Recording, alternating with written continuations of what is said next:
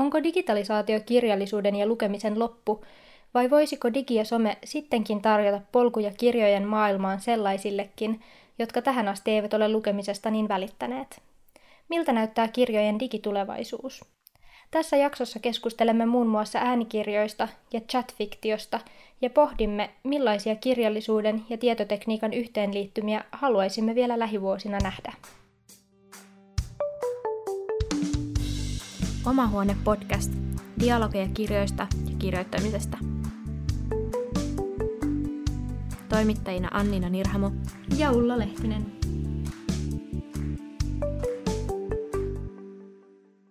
Tervetuloa kuuntelemaan Oma huone podcastin uutta jaksoa. Tämä jakso tehdään yhteistyössä Messukeskuksen kanssa Helsingin kirjamessujen yhteydessä – ja meidän hieman pitkäksi venähtäneen kesätauon ja lyhyeksi jääneen kakkoskauden jälkeen me aloitetaan nyt uusi upea kolmas tuotantokausi. Ja sen ensimmäisenä vieraana meillä on Mikko Toivia. Tervetuloa Mikko. Kiitoksia, kiva olla täällä.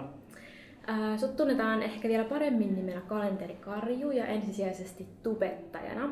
Ja sun kanavalla sä käsittelet muun muassa kestävää kehitystä, ekologista elämäntapaa ja sä puhunut paljon myös mielenterveydestä. Sä oot myös kirjailija sun toinen kirja WhatsApp-elämä on juuri ilmestynyt ja sä oot aktiivinen lukemisen edistäjä ja sen puolesta puhuja. Miltä tämä esittely sun mielestä kuulostaa ja millainen sun oma hissipuhe on? Voi pojat, ei mulla ole semmoista omaa hissipuhetta, että se vaihtuu ehkä sen mukaan, että missä roolissa milloinkin ehkä on. Että jos on tubettajana, niin ehkä mä oon sieltä aikuisemmasta päädystä tai käsittelee ehkä vakavampia aiheita. Ja sitten toisaalta, jos, jos mennään sinne kirjailijuuteen, tai se, se, se rooli tuntuu edelleen vähän vaikealta itsellä laittaa ehkä harteille, että ehkä mä puhun itsestäni vaan kirjoittajana tai kirjafanina tai jotenkin, että ehkä se niin kuin, mä uskon, että se kirjailijuus fiilis tai niin kuin identiteetti ehkä syntyy sitten tekemisen kautta jossain vaiheessa myöhemmin, mutta tällä hetkellä se tuntuu itselle vähän vaikealta, että olisi kirjailija.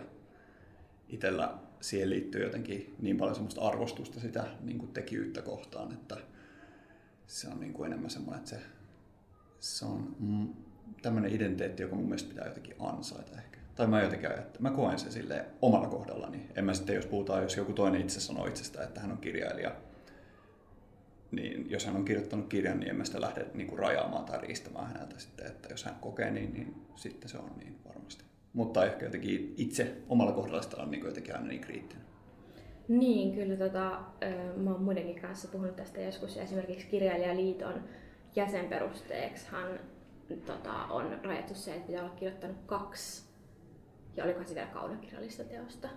Mm, joo, mä hain joskus Suomen tietokirjailijoihin ja se oli heti sen ensimmäisen teoksen jälkeen, joka me kirjoitettiin Ronja Salmen kanssa puoliksi, eli 12 tarinaa kirjoittamisesta, ja silloin liuskoja ei ollut vielä vaadittu määrä, että olisi okay. tullut hyväksytyksi. Siellä semmoinen liuskojen mukaan. Muistaakseni kyllä, joo. Joo. Onko sulla muuten haavena kirjoittaa joskus kaunokirjallista? No itse asiassa kyllä se on. Mun... kysymys aina.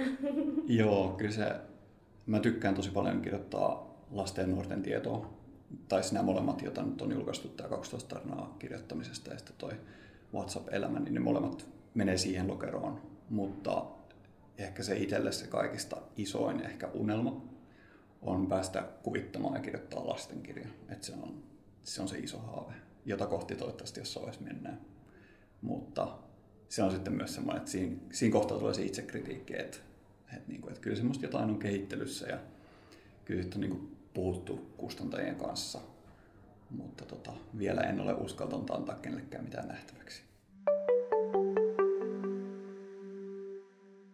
Tänään meidän olisi tarkoitus puhua siitä, miten digitalisaatio ja sosiaalinen media muuttaa kirjallisuutta ja kirjoittamista. Ja Mikko, toi sun kirja WhatsApp-elämä on monella tapaa aika semmoinen innovatiivinen ja jopa rajoja rikkova teos. Se muodostuu pitkälti WhatsApp-keskusteluista, joita sä käyt eri vaikuttajien kanssa. Ja lisäksi tämä kirja on kooltaan vähän tämmöinen keskivertokirja, pienempi. Se on kirjoitettu älypuhelimella ja sosiaalisessa mediassa. Ja toisaalta myös tämä WhatsApp-elämän äänikirjasovitus on tämmöinen aika erilainen ja uusi. BookBeatista löytyy tämä kirjan ensimmäinen neljäsosa, jossa Maiju Voutilainen eli Mansikka lukee omat osuutensa teidän WhatsApp-keskustelusta ja sä Mikko luet omasi. Miten tämä kirja oikein syntyi? Se lähti syntymään siitä, että mä sain kustantajalta VSOlta kutsun kahvittelemaan. Heillä oli pari ehdotusta erilaisista kirja-ajatuksista, joihin he toivoivat, että mä olisin niin kuin kirjoittanut ne. Ja mä sanoin näihin kumpaakin, että, että nämä ei valitettavasti kiinnosta mua niin paljon, että mä haluaisin lähteä näitä ihan hyviä ideoita, mutta että ei ehkä niin kuin minun, minä en henkilökohtaisesti koe, että minä olen paras kirjoittamaan näistä asioista. Jonka jälkeen mä ehdotin yhtä omaa ideaa ja kustantaja sanoi suoraan, että he ei ole kiinnostuneita siitä. Ja siinä sitten istuttiin vähän niin kuin semmoisessa hiljaisessa, hiljaisesti istuttiin kahvikuppi toimistossa ja tota, siinä sitten mä jotenkin me alettiin keskustelemaan ja mä sanoin vaan siitä, että, että yksi, yksi ajatus, mikä mulla on jotenkin pyörinyt päässä on se, että ihmiset aina niin kuin valittaa, että, että kun ne kännykät pilaavat sen, että nuoret ihmiset eivät enää lue, että se niin kuin jotenkin vanhemmilta tuleva huoli. Ja siinä jotenkin mun mielestä toistui semmoinen samanlainen retoriikka, että silloin kun aikanaan radiot tuli, niin sanottiin, että radiot pilaavat lukemisen. Ja sen jälkeen televisiot tulivat ja pilaavat lukemisen. Ja sen jälkeen videopelit ja nyt kännykät, niin se vaan mun mielestä kuulosti siltä, että sille olisi niin kuin hauska ajatella se niin kuin asia toisinpäin, että entäs jos sillä kännykällä kirjoittaisikin kirjan, että silloinhan voisi laittaa vähän niin kuin jauhot suuhun sitten, että jos joku tulee jotain mutisemaan. Että semmoista yksinkertaisesta ajatuksesta, tuon ajatuksen toisinpäin kääntämisestä se niin kuin lähti. Ja se oli aika suoraan myös niin kuin ajatuksissa, että se tulee olemaan nimenomaan tämmöinen keskustelun omainen. Ja mun mielestä se oli heti siitä ensimmäisestä palaverista, kun me ajateltiin myös työnimi on WhatsApp-elämä. Silloin kirjoitettuna viestipalvelun nimellä WhatsApp, nyt se on kirja sitten otsikkotasolla vähän erilaisena laitettu. Niin, niin se, se lähti siitä ja se oli aika heti se perusajatus oli se, että se tulee olemaan keskustelu ja siinä tulee olemaan vähän haastelu. Tavallaan tämmöinen ohjaava kirja syventymään eri aiheisiin nuorille. Ja ne neljä aihetta, mitä kirjassa sitten käsitellään, identiteetti, jaksaminen, vaikuttaminen ja tasa-arvo, niin ne valikoituivat sen pohjalta, että mitä mä itse koin itselleni lähipiirissä niin kuin semmoiseksi aiheeksi, jota on keskustelua, jotka mussa niin kuin herättää semmoisia tunteita, että mulla olisi ehkä jotain näistä sanottavaa kautta omakohtaisia kokemuksia, jotka sitten tuli jokaisen luvun johdantoihin vaikeinta tuossa oli se, että sai ihmiset kiinni ja sovittua aikataulut, koska kaikki nuo sitten vaikuttajat, mm, ehkä voisi sanoa yleiskäsitteellä vaikuttajat noista ihmistä, jotka kirjassa on mukana, niin aikataulujen yhteensovittaminen on tosi vaikeaa. Ja sen takia sitten muutama, muutama joutu sitten jättäytymään myös ihan ulkopuolelta tuosta kirjasta. Et harmillisesti, mutta tota, se oli ehkä se haastavin asia myös tuossa kirjoittamisessa. Ja se myös, että kun vastaili sitten tota, keskustelut on käyty viestisovellus WhatsAppissa, niin mulla oli usein just netti selaimessa auki ää, läppärillä. Ja mä satuin olemaan vaikka niin tuossa jaksamislukua tai keskustelua kun käytiin, niin Roni Bak ja Pekka Hyysalo oli siinä keskustelemassa mun kanssa, niin mulla oli niin kiireinen päivä, että me istuin taksissa silloin, kun se keskustelu alkoi ja kirjoitin sitten tota, pelkän kännykän 3G-yhteyden varassa sitten kävin keskustelua niin kuin Ronin ja Pekan kanssa. Että kyllä se, niin kuin, se kirjoittamisprosessi ja kaikki, niin kuin, siinä on tosi paljon semmoista kitkaa siinä alussa, koska meillä ei ollut oikein mitään, mihin, mistä niin kuin, katsoa vaikka maailmalta jotain referenssejä. Et me yritettiin katsoa kustannustoimittajan kanssa, että kuka olisi tehnyt vähän jotain samantyyppistä ja tällainen. Ja hirveän vähän tuli vastaan. En tiedä, että haettiinko me huonosti, koska en usko, että tämä on ensimmäinen laatuaan, mutta tota, ei löydetty ihan hirveästi semmoisia. Ainoa, mikä sitten tuli jossain vaiheessa, kun oli jo alettu tekemään kirjaa, niin tota, Demilehti, niin sieltä niin kuin havaittiin, että siellä oli tämmöinen uusi haastattelusarja. Kaksi henkilöä keskustelevat toimittajan kanssa aina jostain tietystä aiheesta. sitten niin tuli semmoinen fiilis, että okei, nyt me ollaan jossain semmoisessa, että me ollaan jonkun semmoisen äärellä, mitä niin kuin muutkin alkaa tekee Suomessa. Ja sitten siitä tuli semmoinen niin lisäboosti, että okei, kyllä varmasti voi toimia, että jos se toimii lehdessä, niin eikä se to- toimi myös tämmöisessä lehdenomaisessa kirjassa.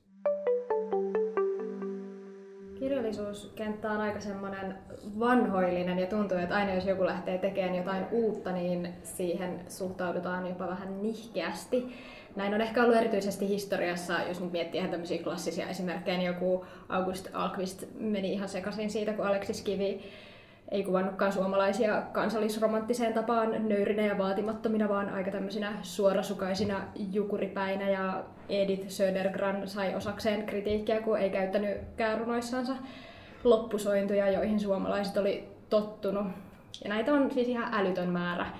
Niin ootko sä saanut kuulla semmoista kritiikkiä tai kommenttia, että, että eihän kirjallisuutta tällä tavalla voi tehdä? Yllättävän vähän musta tuntuu, että se otsikko herätti silloin, kun se julkaistiin, että mikä se on, niin se herätti paljon närää, että eihän tätä voi kirjoittaa tällä lailla. Et siinä oli alusta lähtien kuitenkin se pilkku siinä WhatsApp-sanan jälkeen. Ja itse ajattelin sen koko ajan, että, että se on vähän niin kuin Schwarzbergin elämä käyttöohjekirjan semmoinen viittaus, jonka vain ehkä todennäköisesti itse tulee niin kuin ajatelleeksi, mutta nyt kun se on tuommoiseen kysymysmuotoon selvästi muotoiltu sitten tuo lopullinen otsikko, niin se ei olekaan herättänyt enää mitään niin kuin sen ihmeempää. Mun mielestä kirjallisuus ja kirjoittaminen, niin se elää ja se kehittyy jatkuvasti ja se ottaa uusia muotoja, se ottaa uusia vaikutteita eri paikasta. On luontevaa, että tässä ajassa, jossa niin kuin erilaiset näyttöpäätteet ja älylaitteet on meidän mukana koko ajan, niin että kirjallisuus voi olla myös yhdistelmä jotain semmoisesta vaikutteita ottavaa. Ja ollaan me nähty vaikka Suomessakin Johanna Sekholmin rakkaus niin kuin, ja nyt ehkä tulee mieleen toi Pontus Purokurun toi romaani, joka on just ilmestynyt vähän aikaa sitten.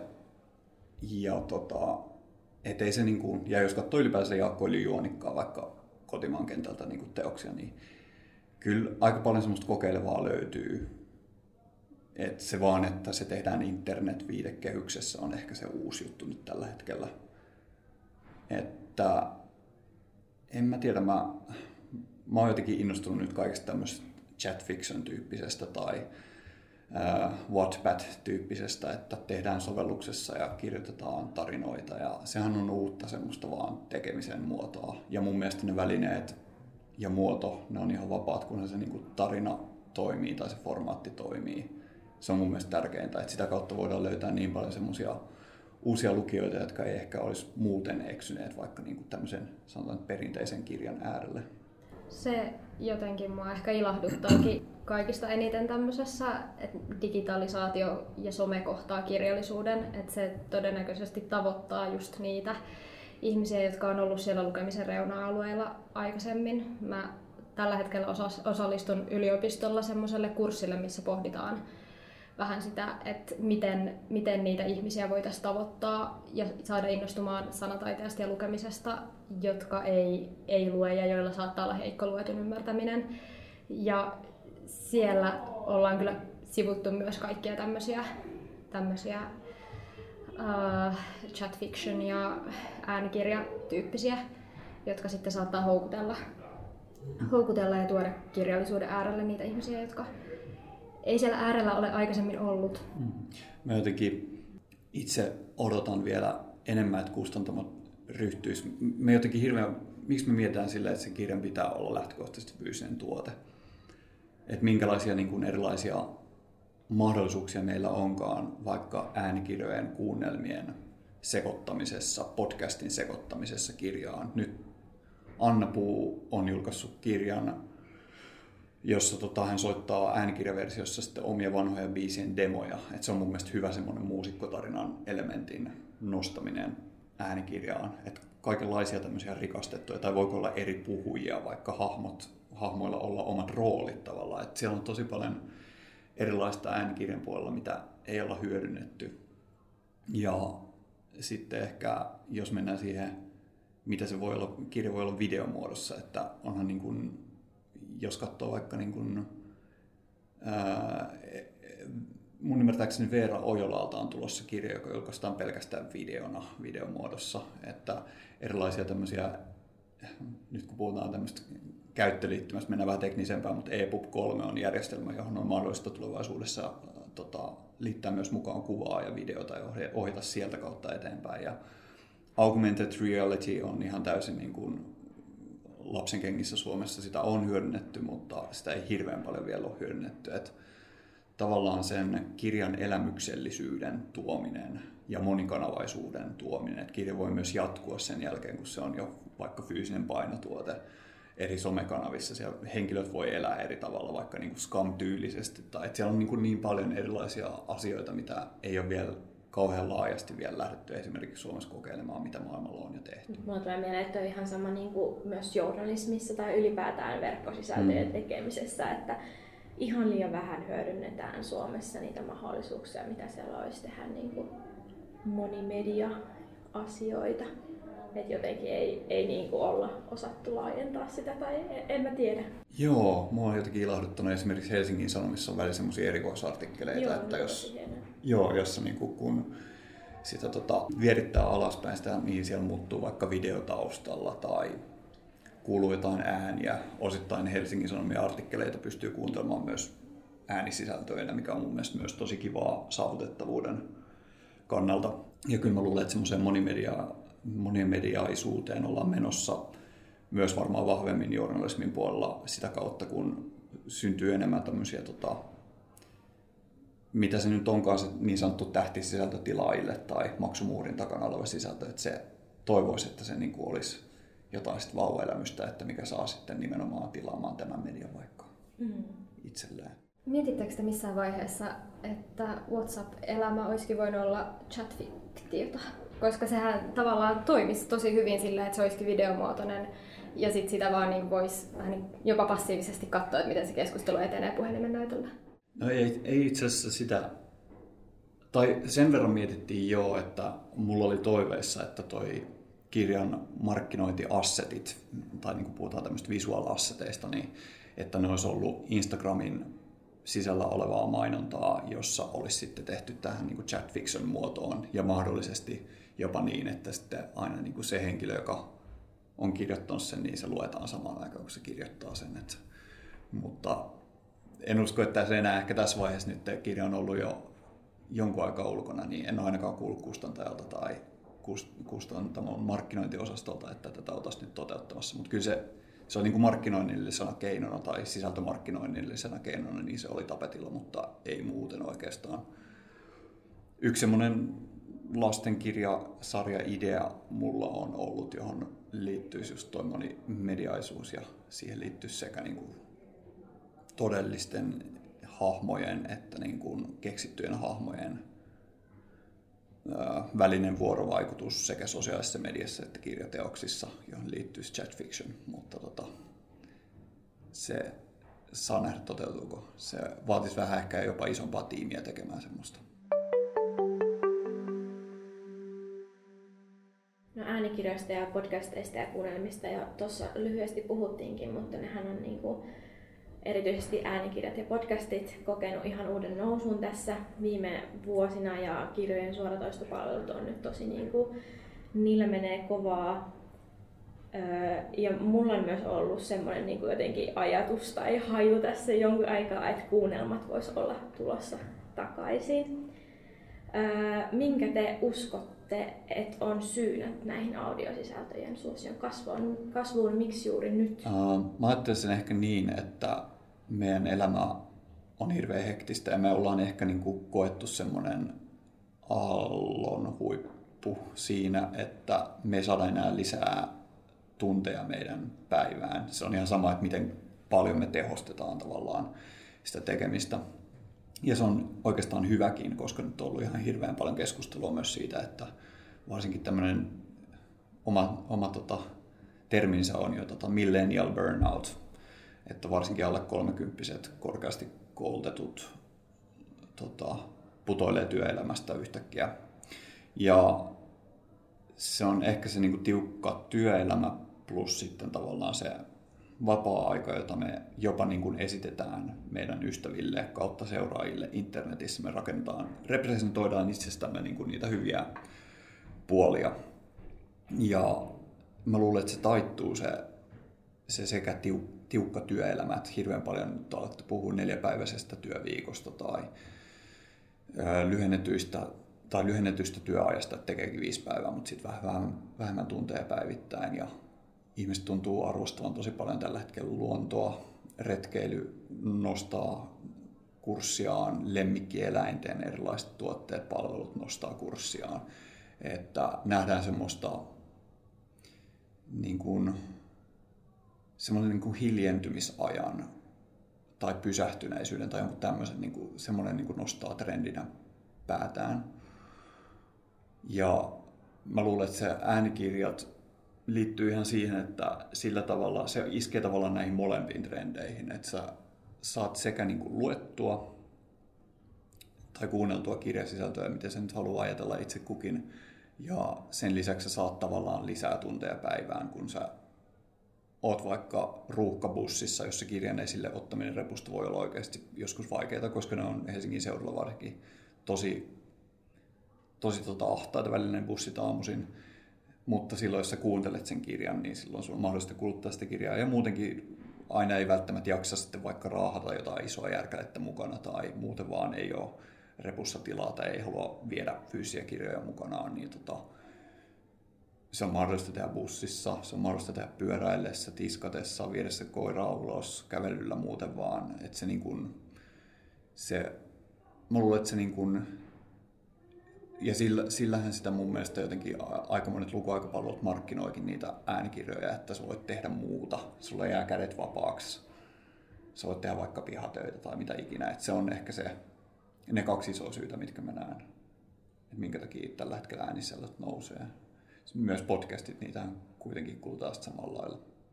Joo, me tuossa just aamulla Ullan kanssa puhuttiin tästä aiheesta ja Ulla niin sanoi sitä, että, että äänisisällöt on sen takia hyvä, koska ei tarvitse tavallaan tehdä mitään.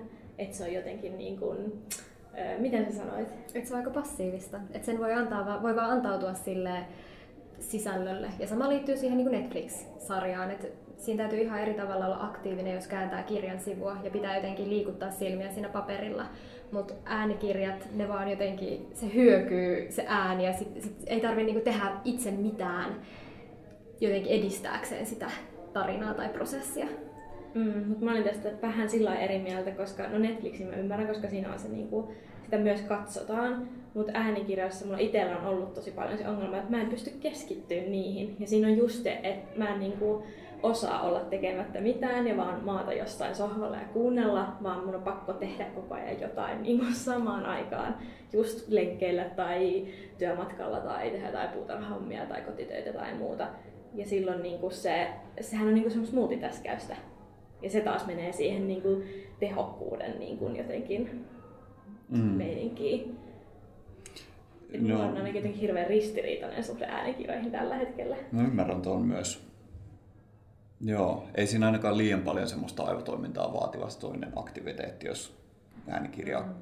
kuluttaa, niin voi olla. Et se myös ehkä sitten riippuu siitä äänikirjasta, että mitä kuuntelee. Mä huomaan, että mä valitsen koko ajan enemmän semmoisia äänikirjasisältöjä, jotka ovat kuin jotain tiedonjonoa täyttäviä podcasteja, mutta pidemmässä muodossa. Eli puhutaan erilaista self-help business kirjoista yleensä. Että ne on semmosia, mitä mä kulutan podcastin omaisesti, ehkä voisi sanoa näin. Mutta sitten jos mä aika vähän kuuntelen sitä kaunokirjallisuutta, että ne mä luen sitten fyysiseltä kirjalta, koska usein voi olla myös sen kielen vivahteet ja kerronnan vivahteet, henkilöhahmot. Ainoa ehkä, jota mä pystyn kuuntelemaan Agatha Christien dekkarit, että sitten kun mennään semmoiseen aika suoraviivaiseen kuitenkin kerrontaan, niin sitten ehkä kaunokirjallisuudessa voi toimia, mutta en ole uskaltanut esimerkiksi aloittaa bollaa äänikirjana, koska se kieli on sitten jo semmoista, että se vaatii lukijalta vähän enemmän sitä herkuttelua sen äärellä. Mä just luin jostain, että mä en muista kenen ajatus se oli, mutta hän sanoi, että äänikirjoina toimii parhaiten nimenomaan tämmöinen vähän self-help-tyyppinen kirjallisuus ja toisaalta semmoiset kirjat, missä on minä-kertoja ja joka etenee se kirja aika silleen suoraviivaisesti. Eli ei ole mitään semmoisia kauhean suuria aikahyppäyksiä tai paljon erilaisia näkökulmia. Että se toimii vähän samalla logiikalla se kirja kuin että joku kertoisi sulle tarinaa sun kuulokkeissa sille hyvin niin kuin kronologisella tavalla. Ja mä jotenkin tunnistan tämän. Mä oon kuunnellut ää, Liane Moriartin mikäköhän se nyt on, yhdeksän hyvää, kymmenen kaunista kirjaa äänikirjana ja siinä niitä henkilöitä on ihan järjetön määrä ja se näkökulma vaihtuu koko ajan ja jos mä jätän luvun kesken, kun mä kuuntelen ja mä palaan siihen, niin mulla aina kestää hetki silleen, että no kukas tämä henkilö nyt olikaan. Se varmaan meinaa tätä Yle Uutisten artikkelia. Ah, okay. mitä nyt kulkeista ja saattaa järjestää käsitystä perinteisestä romaanista. Tässä just niin kuin käsiteltiin sitä, että et, et mikä toimii äänikirjana. Tässä oli haasteltu kirjallisuuden tutkijaa. Että niin elämäkerrat, self-help-oppaat ja esimerkiksi dekkarit. Ja sitten just sanottu vaikka niistä dekkareista, että siinä pitää niin kuin, jos kirjoitetaan dekkari suoraan äänikirjaksi, niin siinä pitää ripotella niitä vihjeitä enemmän koska kuuntelijalta menee, se on niin, niin sirpaleista se kuuntelu, että siitä kuitenkin menee osa ohi. Toi on kiinnostava ilmiö, että kirjoitetaan suoraan äänikirjaksi joku teos, ja sehän on nyt alkanut vähän nostaa päätään, että erityisesti chiklitia taidetaan kirjoittaa ja dekkareita Suomessa suoraan äänikirjoiksi. Joo, on tehnyt samanlaisen huomion. Ja muistaakseni varsinkin Storytel on ymmärtääkseni kunnostautunut näissä. Mä olin itse asiassa yhdessä Storytelin podcastissa kanssa vieraana, että heillä on ollut sit myös tämmöisiä, mikä on mun mielestä ihan luonteva paikka, että tota, lukuaikapalveluista voisi kuunnella myös kirjallisia podcasteja. Ja mielelläni kuulisin niitä enemmänkin, että terveisiä vaan, jos joku lukuaikapalvelu-ihminen kuuntelee, että ottakaa lisää kirjallisuutta ja kirja lukemisaiheisia podcasteja tuotantoon. Niin esimerkiksi tämän meidän podcastin saa joku, joku ottaa vaikka jonnekin vähän isomman tuotannon alaisuuteen. Niistä kuunnelmista kun oli puhe, niin ne ehkä jos koetaan semmoisiksi vähän vanhanaikaisiksi helposti tai että niitä ei niin nykyään hirveästi tehdä, mutta tota, eilen kirjamessuilla oli semmoinen teoskustantamon skumppahetki ja sielläkin puhuttiin tästä aiheesta, että, että esimerkiksi siellä oli kirjailija Maija Muinonen, jonka Sex Death Babies voitti just toisinkoinen palkinnon. Ja se on semmoinen tosi niin kuin kokeellinen, että, että siinä on, siinä on semmoista kokeellista ilmaisua. Ja se esimerkiksi fontti on sininen ja siinä on tämmöisiä typografisia elementtejä ja muuta niin siitä keskusteltiin, että miten sen niin kuin saisi äänikirjaksi ja millainen sen pitäisi olla. Että olisiko siinä sitten just vaikka jotain ääniefektejä tai että miten ne niin kuin, jotkut ihme äänet siellä niin tehtäisiin. Ja sitten just kirjailija J.P. Laitinen sanoi siellä tämmöisen kiinnostavan huomion, että äänikirjan ja kuunnelman välimuoto on tutkimaton. Ja se oli mun mielestä niin kuin, tosi kiinnostava ajatus just, niin säkin mainitsit jo aikaisemmin siitä, että siellä välillä on niin kuin, semmoista, mitä ei ole vielä tehty, että mitä sieltä voisi löytyä. Tuleeko teille jotain mieleen, että millainen olisi niin kuin äänikirjan ja kuunnelman välimuoto tai mikä, niin kuin, missä se menee se raja? Että mikä on äänikirja? Ja vaikka se Anna Puun kirja, jos mäkin kuuntelin sen vähän aikaa sitten, niin no se on ehkä äänikirja, mutta siinä on jonkin verran myös sitä tulkintaa. Mm. Että sit heti mitä enemmän siinä on tulkintaa, niin sittenhän se tulee niinku kuunnelma. Ja äänikirja taas luetaan silleen aika niin kuin lakonisesti ja silleen niin kuin ei, ei tule Joo, mulla ajatukset pyöri samalla aikaa, kun sä sanoit tota, niin olin tulossa siihen, että tulkinta on varmaan se, joka erottaa, tai mikä itse tulee ensimmäisenä mieleen, että ehkä se, ja toisaalta sitten myös sä mainitsit nämä ääniefektit tai tällä tavalla jotenkin äänellisesti rikastetun ympäristön, niin mä luulen, että ne on niin kuin ne leimaavat asiat, mitkä ehkä erottaa tuli tuosta aiemmasta myös mieleen, että, että tota, kuunnelmien nykytilasta, niin hakematta tulee mieleen ainakin Antti Holman radiosodoma, joka on ollut ihan todella todella suosittu. Ja se oli kyllä semmoinen, minkä mä ahmin kyllä heti, kun se ilmestyi. Et itse, itse nautin tosi paljon siitä ja toivoisin, että semmoisia eri tavalla, ei se nyt tarvitse olla huumoriohjelma, mutta se voi olla jotain jotain muutakin tuommoista olisi kyllä tosi kiva kuunnella pitkästä aikaa. Jostain syystä onhan, onhan Ylekin tehnyt niitä erilaisia radiokuunnelmia. Radioteatterista taidetaan puhua, mutta tota, ehkä ne ei ole saanut semmoisia yleisömassoja taakseen. Et ne on tässä välissä, kun äh, ehkä ennen tätä äänisisältöjen buumia, niin ne on ollut ehkä vähän paitsiossa. Ja toivottavasti niitä alkaisi tulla nyt enemmän. Mä näkisin sen jotenkin tosi luonnollisena jatkumona sille, että miten meillä on nyt äänikirjat ja podcastit lähtenyt niin jotenkin vahvasti nousuun, että sitten lähdettäisiin tekemään semmoisia niin massiivisia, vähän niin kuin Netflix-sarjoja vastaavia kuunnelmasarjoja, joissa se äänikerronta olisi tosi vahvasti mukana mä lapsena harrastin semmoista, että jos mä tein vaikka jotain askarteluhommia tai siivosin huonetta, niin meillä oli viereisessä huoneessa oli tietokone, niin mä vedin sieltä kaiuttimet ja laitoin jonkun DVDn, jonkun tutun elokuvan pyörimään ja kuuntelin vaan sitä ääniraitaa, kun mä puuhailin samalla. Ja, mutta siinä ei, niin kun se oli tavallaan tuttu se tarina, niin sit pystyi vaan jotenkin eläytymään siihen silleen, että kuuli sen dialogin ja sen ne kaikki niin kuin efektit ja tehosteet, mitä siinä oli. Ja se toimi tosi hyvin. Ehkä sitten vielä, että jos siinä olisi se joku kertoja ääni, joka veisi sitä jollain tavalla ehkä välillä eteenpäin, tai ei se välttämättä tarvi sitäkään, se voisi olla vaan semmoista dialogin kautta etenevää se tarina, niin mä jotenkin haluaisin, että joku, joku tekisi semmosia ja että voisi niinku upota siihen, koska mä rakastan semmoista rikasta rikasta äänimaailmaa, joka siis siinä Radio Sodomassa on. Siinä tehostetaan tosi hyvin kaikki erilaisia ääniefektejä ja se nyt pelaa sen niin kuin radio semmoisen että minkälaisia jinglejä sieltä tulee ja millaisia ne erilaiset radioäänet on. Mutta se voisi toimia siis tosi monenlaisessa erilaisessa kontekstissa ja jotenkin se, että radio ja ääni mahdollistaa niin paljon Mm. Ja siinä olisi, olisi kyllä ehdottomasti vielä tutkittavaa. Mutta ehkä se on sitten, että semmoinen on tosi raskasta se tuotanto. Et mehän mietittiin silloin, kun me alettiin tekemään tätä podcastia, että me haluttaisiin, että meillä olisi semmoisia niin dramatisoituja ö, kirjasitaatteja meidän niin kuin, jotenkin rytmittämässä tätä podcastia ja me sitten ihan ensimmäiseen jaksoon tehtiin tosi semmoista pientä, että kuului jotain lumennarskuntaa samalla kun me luettiin sitä tekstikatkelmaa ja oli jotain kahvikuppien kilinää ja käytiin äänittämässä kahvilan hälyä ja lasten naurua jossain leikkikentän laidalla. Mutta huomattiin, että, se, että ei, ei niin kuin kaksisteen vapaa-ajalla mm. pysty semmoista tekemään.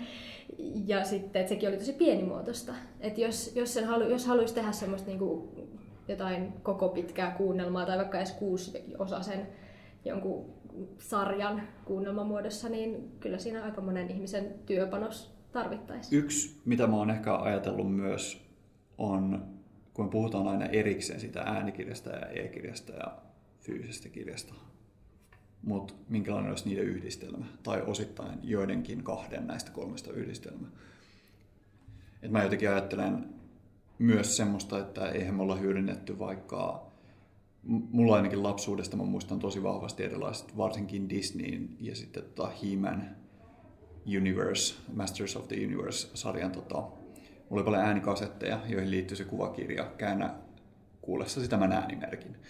Ja tuommoinen kuvallinen, vaikka jollain älylaitteella, jossa olisi sitten se rikastettu ääntehosteinen ja sitten se kuva olisi vaikka jotenkin jollakin tavalla vähän animoitu tai jotain, niin ei ole hirveästi semmoistakaan näkynyt vielä. Mutta näkisin, että sielläkin olisi paljon potentiaalia. Että, että näistä yhdistelmistä puhutaan myös hirveän vähän.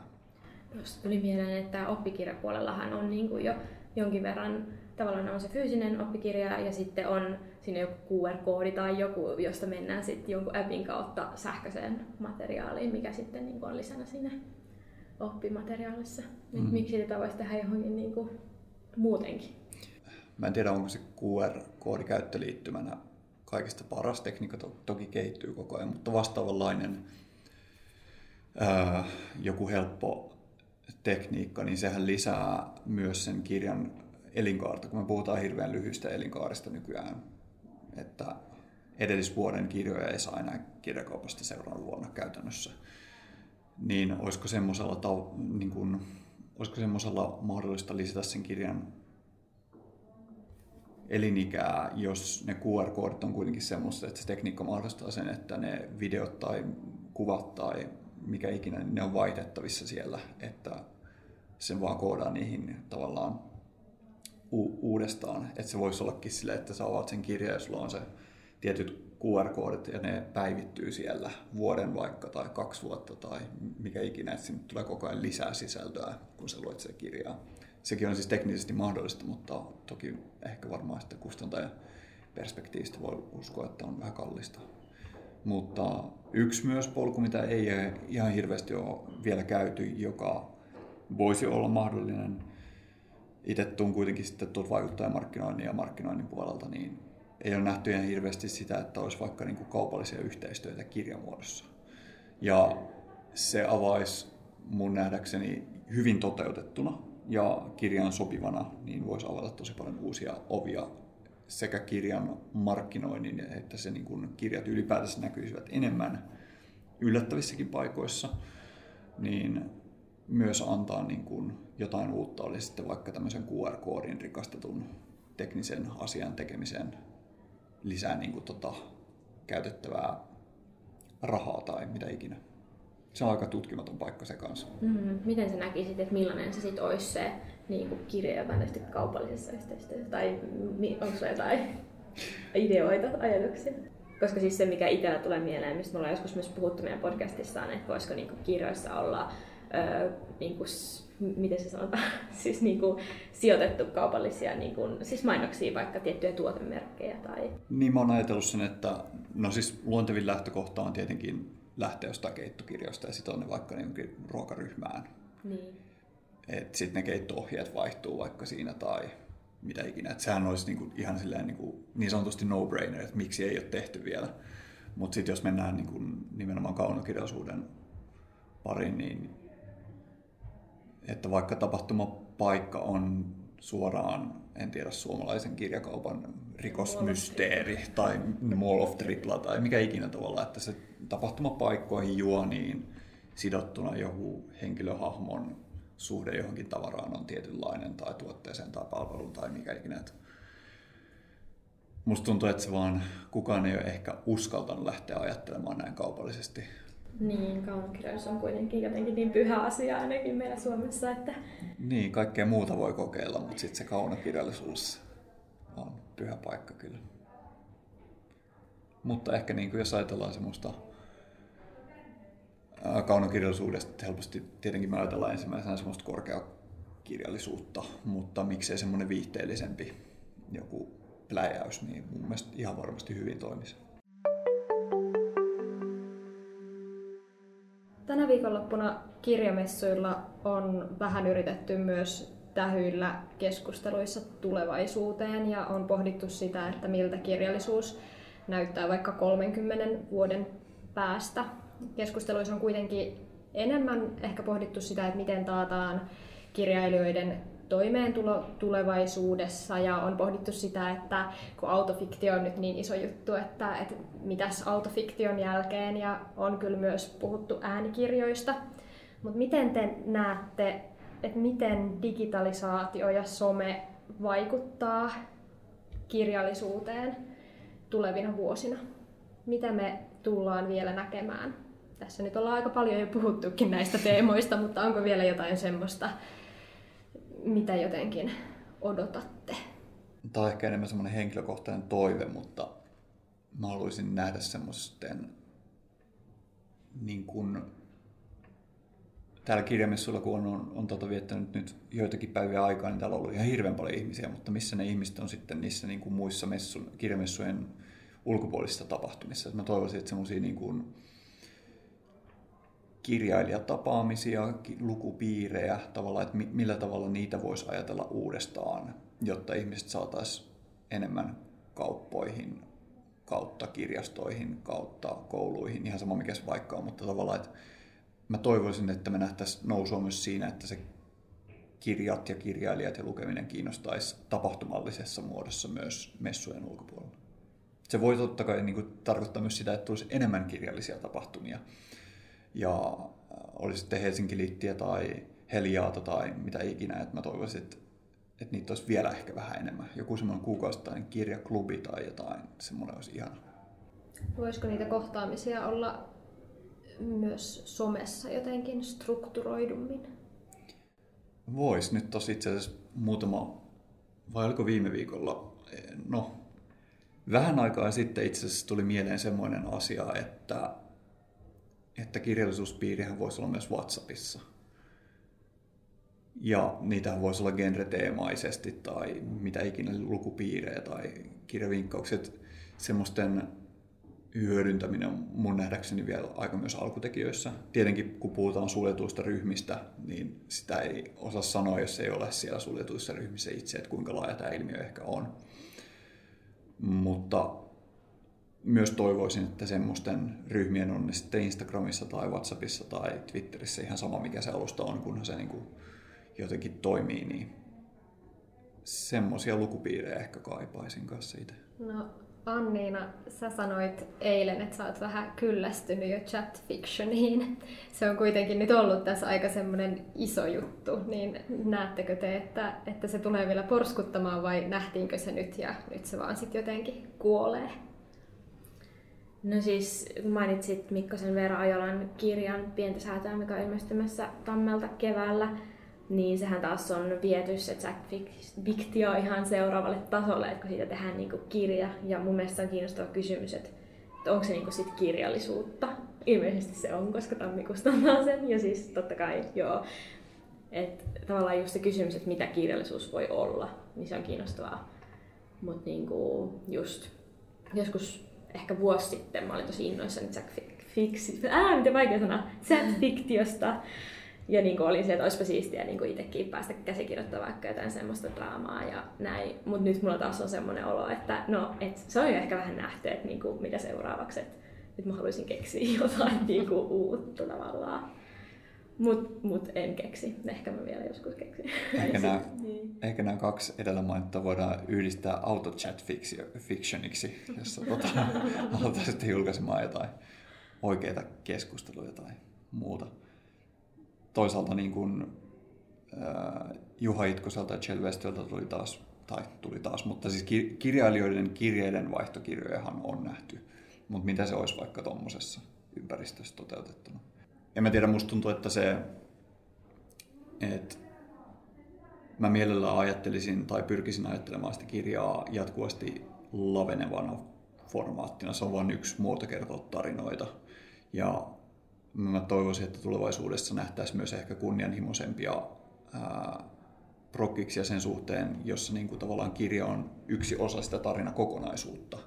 Osa voi olla video, osa voi olla podcastia kuunnelmaa tavallaan, että, että ne kaikki niin kuin liittyy yhteen ja tuo eri puolia esiin sitä isosta tarinasta. Niin mä toivoisin, että semmoista konseptuaalista ajattelua nähtäisi vielä enemmän Mm, toi on kyllä just se, mikä mua niinku kiinnostaa hirveästi tällä hetkellä. Ja mä haluaisin ihan hirveästi tehdä niinku joku Suomen skamin tai... No Suomessa on toi Aleksi Delikoraksen nörtti ollut semmoinen, mikä on elänyt myös YouTubessa ja Arenassa ja kirjana. Ja, että semmoinen niinku olisi jotenkin tosi kiinnostavaa. Ja mitä mahdollisuuksia siinä on. Ja toisaalta ehkä niin kuin mielelläni näkisin myös sen kirjallisuuden levittäytymistä ehkä semmoisiin paikkoihin, missä me ei ole vielä totuttu sitä näkemään. Et entäs jos joku julkaisee Instagram-storissa koko kirjan ja se on nähtävinä siellä 24 tuntia? New York Public Library itse asiassa on julkaissut klassikkokirjoja mm-hmm. Instastorissa ja niitä voi sieltä käydä lukemassa. Että ne, on, niin kuin, ne ei ole ottanut niitä pois sen 24 tunnin jälkeen, vaan ne on jäänyt sinne elämään. Ja Loistavaa. Siitä oli, oli joku lehtijuttu ja siinä oli joku luku, että kuinka paljon niitä on niinku katsottu, mutta se oli niinku, että tuhannet ihmiset katso, niinku lukee kirjoja Instastorien kautta. Mahtavaa, joo joo. No niin, joo. joo. Siinä, siinä on sulle nyt no niin, si- seuraava, seuraava suunta. Ehdottomasti, joo, kyllä. Siis toi on mun mielestä tosi äh, hirveän paljon, kun myös puhutaan kirjoista ja kirjallisuudesta, niin mun mielestä se saavutettavuus on myös sellainen asia, mitä mä toivoisin, että pystyisi parantamaan. Että McDonaldsista esimerkiksi yrityksenä voi olla hyvin montaa mieltä, mutta mua aina ilahduttaa, ilahduttaa se, että heillä aina niin kuin kerran vuodessa mielestäni on tämmöinen, tota, että Happy Mealin yhteydessä saakin kirjan.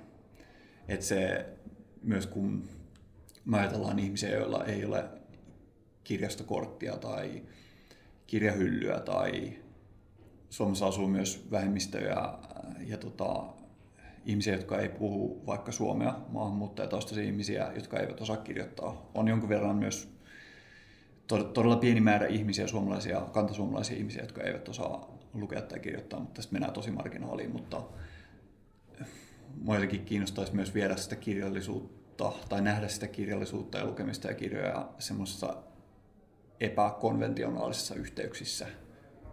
Ja sitä kautta ehkä toivoisi myös, että just uudet henkilöt, joilla vaikka tulotason tai koulutustaustan tai minkä tahansa niin kuin vuoksi ei ole ollut vaikka mahdollista aiemmin tulla kirjojen niin kuin ikeeseen. Ehdottomasti.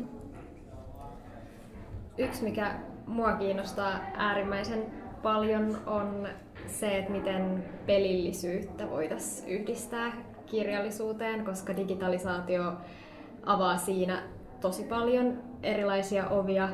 Esimerkiksi Netflix-sarja Black Mirror kokeili tätä jaksoa, missä katsoja sai itse tehdä valintoja sen tarinan edetessä ja sai päättää, että mihin suuntaan tämä nyt lähtee kehittymään tämä tarina. Ja sehän toimisi tosi hyvin jossain e-kirjassa, että lukija sai sitten, niitähän on niitä semmoisia paperimuotoon taitettuja, että jos haluat, että näin tapahtuu, siirry sivulle 52. Jos haluat, että henkilö X lähteekin toiseen suuntaan, niin siirry sivulle 112 ja sitten voi niinku pläräillä sitä kirjaa, mutta siis sehän toimisi ihan eri tavalla sähköisessä muodossa.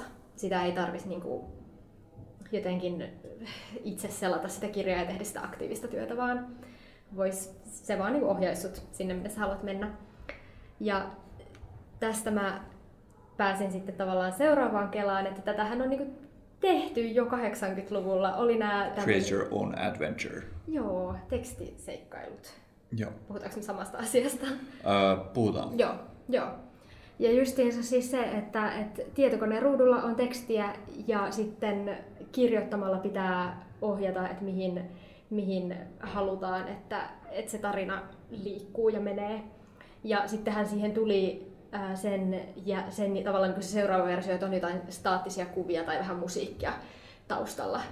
Ja mä jotenkin näkisin, että miksei me jotenkin palata tähän, että koska pelillisyys on tosi iso juttu tällä hetkellä ja on paljon ihmisiä, jotka tykkää pelata, että miksei mennä vähän niin kuin taaksepäin ja palata siihen, että kirjaa voitaisiin jollain tavalla pelata. Tämä on hauska, että sä olet tänne esiin, koska tämä on myös yksi asia, mitä mä oon tosi paljon pohtinut.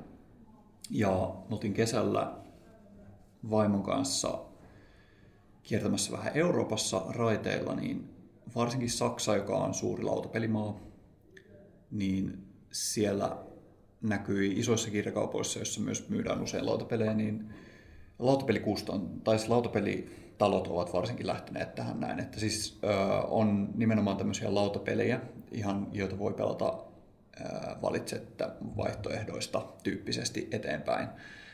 Ö, mutta sen lisäksi lautapeli, tota, lautapelifirmat on alkanut siis tekemään, julkaisemaan kirjoja josta esimerkiksi yksi, yhdet suosituimmat tämmöiset pelillistämistä hyödyntävät on pakohuonepelikirjoja.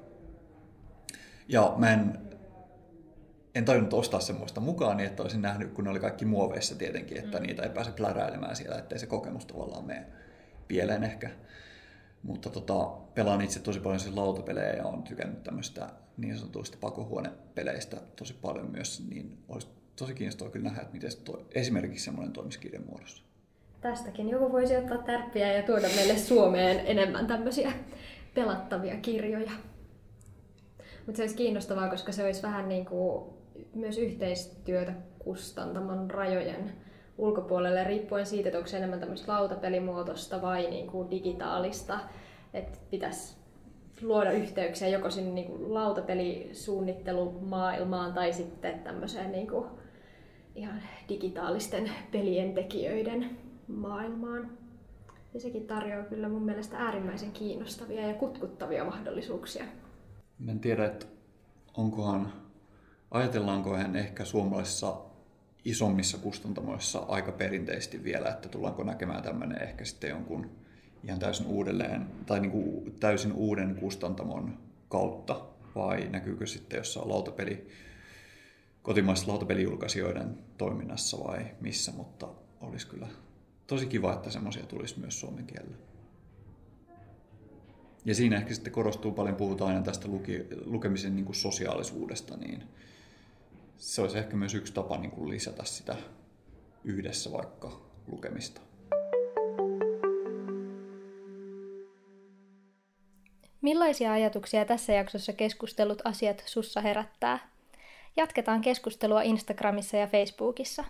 Löydät meidät molemmista nimellä Oma Huone Podcast. Käy kurkistamassa myös meidän nettisivuille osoitteessa omahuone.com.